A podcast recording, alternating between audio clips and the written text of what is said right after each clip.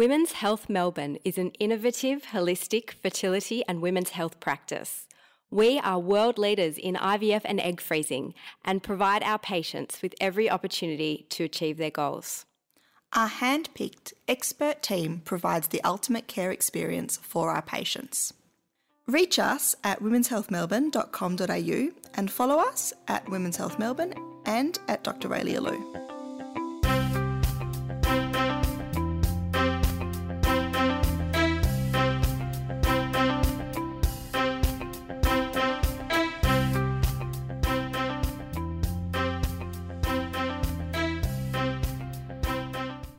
Hello and welcome to Knocked Up, the podcast about fertility and women's health.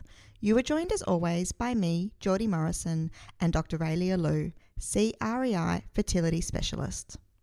Raelia, I've read in an article that was in The Age and Sydney Morning Herald last week that sperm counts have fallen fifty-two percent in the past five decades and the decline appears to be speeding up.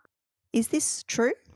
It's really one hundred percent hard to tell how much of this phenomenon is reporting bias, but definitely what we've seen is that sperm counts measured today show a lower count than the average sperm count measured years ago. We can ask ourselves the question, are we doing many more sperm counts? And probably the answer is yes. And we have a situation in our society, particularly in a first world context, where infertility is much more common than it used to be because we're all having babies a little bit later in life. We also know that male factor infertility does increase with advancing age, and we have easier access than we used to to investigations to look into it. The question really is, is our population sperm count falling? And probably it is, because environmental factors do come into it.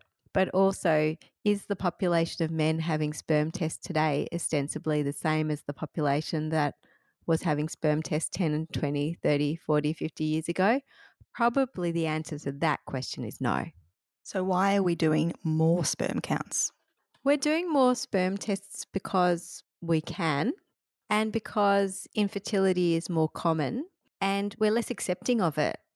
It used to be that back in the day, if someone was infertile, then potentially many people accepted their lot in life. And there wasn't, until the late seventies, a lot in the way of interventions for male factor infertility. In nineteen seventy-eight seventy-nine, I V F was invented, and that changed everything for male factor infertility.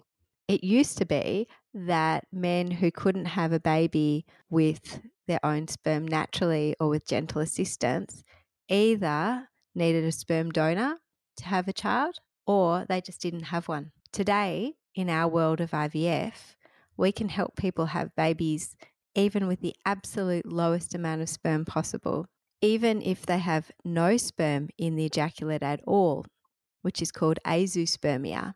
Some men can have sperm found for them through surgical techniques like open testicular biopsy and microTESE. Is there anything that can be done for someone before getting to microTESE? There's a lot that can be done because most people don't have a zero sperm count. Most people may have, with male factor infertility, an impaired sperm production or a sperm quality problem. So it may not just be about the count. It might also be about what the sperm looks like, how the sperm is swimming, what proportion of sperm look like they are normal or have normal morphology. That is what I call the functional count, the number of sperm in the sample that look good and can swim, because those are the sperm that will have a chance of making a baby in the body and also in fertility medicine. This might be a bit T M I, Raelia, but how do we get a sperm sample? What's the process? So that's a really good thing to talk about because I think a lot of men and people who make sperm don't actually have much experience in this department. When we have a sperm sample, the most common method of obtaining a sample for analysis is through masturbation and ejaculation. But we need to prepare for that. It takes a while to make sperm, about seventy days, and we like to see a fresh sample that has been not sitting around getting stale. We want to see your sperm at its best. So what we ask you to do is ejaculate through any means you would like, and then wait at least forty-eight hours before providing another sample for analysis. You can do this at home if you have a lab that accepts a drop-off sample. What you will require is a little jar, a specimen collection jar. Some people call it a urine jar with a yellow lid. You can obtain this from most pharmacies or most pathology companies, and then have a specimen drop-off at the lab that's going to analyse your sperm, as long as you can get the sperm to the lab for analysis within an hour of collection. Sometimes that logistically is challenging, and some people prefer to collect a sperm sample on site where there is facility to do so, where they're having their sperm analysed, and that's also fine. Most I V F labs have a little room where you can provide a sample for analysis, and certainly that's where you provide a sample for treatment when you're doing fertility treatments. There are some circumstances where sperm samples will be provided in a different way. For example, some men do not have the facility to ejaculate or might have retrograde ejaculation, and sometimes will sample sperm from a urine sample after a retrograde ejaculation. And occasionally there are cultural stipulations, and sperm can be collected from a specialised condom via intercourse, as long, again, as it is a non-spermicidal condom and that it can be dropped off also in a urine jar to the lab for analysis within an acceptable period of time of less than an hour from collection. For someone with low but good sperm, What, what am I saying? Low sperm count but good quality sperm. What are the options when it comes to fertility? When we look at a semen analysis on paper, the parameters refer to the World Health Organization guidelines, and how those were made was by getting about five thousand men who had had natural pregnancies with their partners and looking at their sperm and graphing it and looking at the average parameters. And we know that in fertile populations, the lower limit of normal is considered fifteen million per mil. That is a statistical decision to draw the line there, because that represents the fifth centile of the fertile population's sperm count. But with fertility, nothing is binary. What that means is that you don't have to be fertile and infertile. There's a whole spectrum of subfertile. Also, sperm production is not static. I often talk to my patients about humans being mammals, not machines.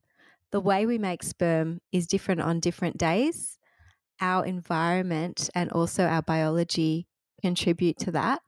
And if you study the way men make sperm, and this has actually been done serially by doing semen analysis over and over and over again, the graph does not look like a steady line. It looks like a very spiky line with lots of variation in all of the parameters that we look at on a semen analysis. So I say to patients when I look at a semen analysis, particularly if there's a problem on the result, that I don't know if it's a personal best or a bad day. And for context, to really understand their chance of making a baby with their partner naturally, I need to know more about them, and that's why it's really good practice to do some further investigations into male factor infertility. The kind of things we do are repeat semen analysis on different occasions, so we can see a pattern, not just a static measure. We can also look at things like D N A fragmentation in the sperm to look at the level of oxidative stress the testis is under while making sperm. We can look at a man's hormonal profile. We can look at his metabolic markers, which are things like measuring his blood sugar and his cholesterol, and looking at the sperm as kind of the canary in the mine shaft, because his general health will reflect how good he is at making sperm. This is really an opportunity for many men, because by changing diet and lifestyle, adopting antioxidant therapy and antioxidants in food, which are molecules that help our bodies make healthy cells, having a healthy diet, having a healthy body weight, having a healthy exercise routine, making sure we have enough fluid in our body, making sure we have enough rest. All of these things can help us make better sperm. There are also some physical parameters that can affect how a man makes sperm or a person with testes makes sperm.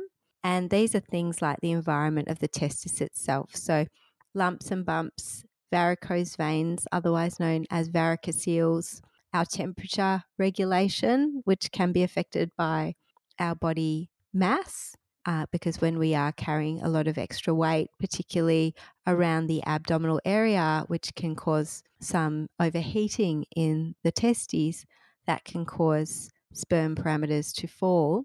And also when we carry a lot of extra weight as a male, our adipose tissue, which is where we store our energy, actually is a hormonally active tissue, and it can make different hormones and different levels of androgens and, and estrogens that can affect how much sperm we make and how well we make sperm. So that can also suppress the sperm function and the sperm production, particularly the hormone estrone.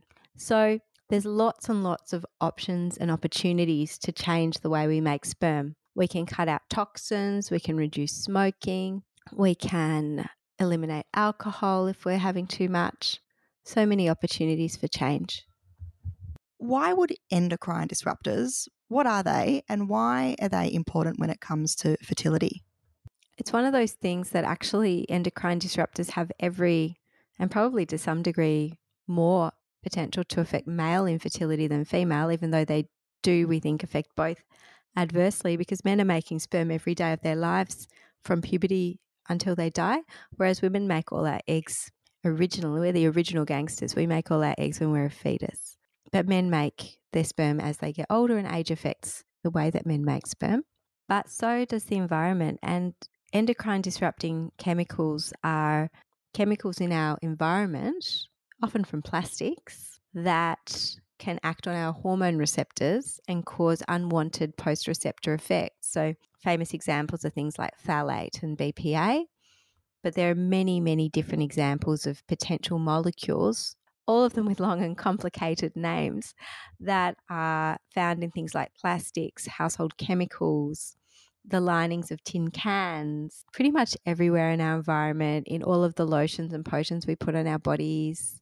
There are lots of different potential molecules that can potentially upset our endocrine system.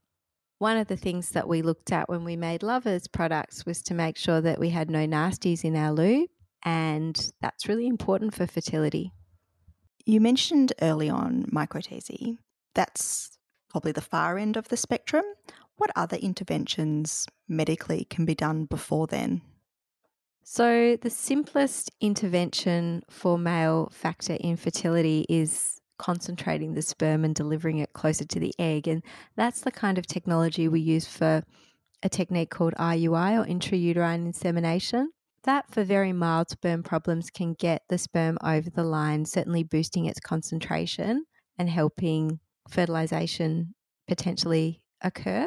Then we have I C S I, which is Intracytoplasmic Sperm Injection, and that is something we can do in an I V F context where the sperm looks problematic.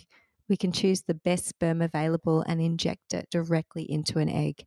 And that was a game changer in the nineteen nineties for I V F, for male factor infertility. Before that time, we used to have a lot more failed fertilization situations in the lab where we were just dolloping sperm next to the egg. In itself, that is a massive intervention, giving the sperm direct access to the egg. But I C S I is when we pick a sperm and inject it right into the egg. So really deliver that D N A package to the egg and make its life as easy as possible. We're quite good at taking a medicine when we want something fixed. Is there such a thing when it comes to sperm? Aside from antioxidant therapies and, and really replacing the building blocks that men require to make healthy sperm, there are some hormonal treatments that can be helpful in some circumstances, but not all, to help men make sperm. There are different problems in making sperm. Sometimes it's a production problem. So there's a problem in the factory, the testis, where the sperm is made. But sometimes it's a hormonal messaging problem. And the testis in that situation may be normal, but the sperm count may be low or absent because of the messaging that should be coming from the brain to the testis being turned off. And we can use medicines in certain circumstances to correct those kind of problems An example is if someone has used, for example, anabolic steroids for bodybuilding and they've turned off their sperm production, we can turn it back on again slowly. It takes a long time using hormonal measures. Another issue can be if someone has a pituitary lesion or tumour that makes the hormone prolactin, and that can turn off sperm production. And again, we can turn it back on by treating that overproduction of prolactin and potentially using some hormonal stimulation to get the testis working again. So those kind of therapies are very niche for specific situations. For most of the time, hormonal therapy does not improve the sperm count if there's not a hormonal problem underlying the issue. Raelia, you've got a special qualification called a C R E I, which means you're a reproductive endocrinologist. Why is this something a couple experiencing infertility, especially with sperm, should be looking for? A lot of people working in the field of infertility, really good doctors, really wonderful people trying to help couples overcome infertility. Originally trained as gynecologist, but didn't do much in the way of male factor infertility training. As a C R E I subspecialist, I'm also a trained andrologist, meaning that I'm fully qualified to look after both male and female infertility, and of course couples come often with both. Often about a third of the patients I see who have delayed a pregnancy have multiple problems that work together to make life difficult for them rather than one individual problem that's female or male in origin. It's really great to be able to optimise all aspects of fertility care as a C R E I subspecialist, because that is the way that we get the best outcomes for our patients. So does this mean the male needs to come to all of the appointments? Without naming and shaming, it's astounding how many patients are fully investigated as a female before the male is considered. The take-home message is that male factor infertility is real, it's common, it's prevalent, and it occurs in fifty percent of cases where infertility is a presenting problem. In about a third of those cases, the male factor is really the main issue. In about a third of cases, a male factor is a contributing issue. So we don't really get to the bottom of infertility without looking into the male very closely. We think a lot of problems with male factor infertility are in fact genetic, but some are environmental. Genetic problems can be passed on to a child when we use techniques like I V F to create children for people with male factor infertility. And we have seen studies that show men who conceive using I C S I are more likely to have male offspring who also require I C S I. We're not too worried about that finding. We think it makes sense.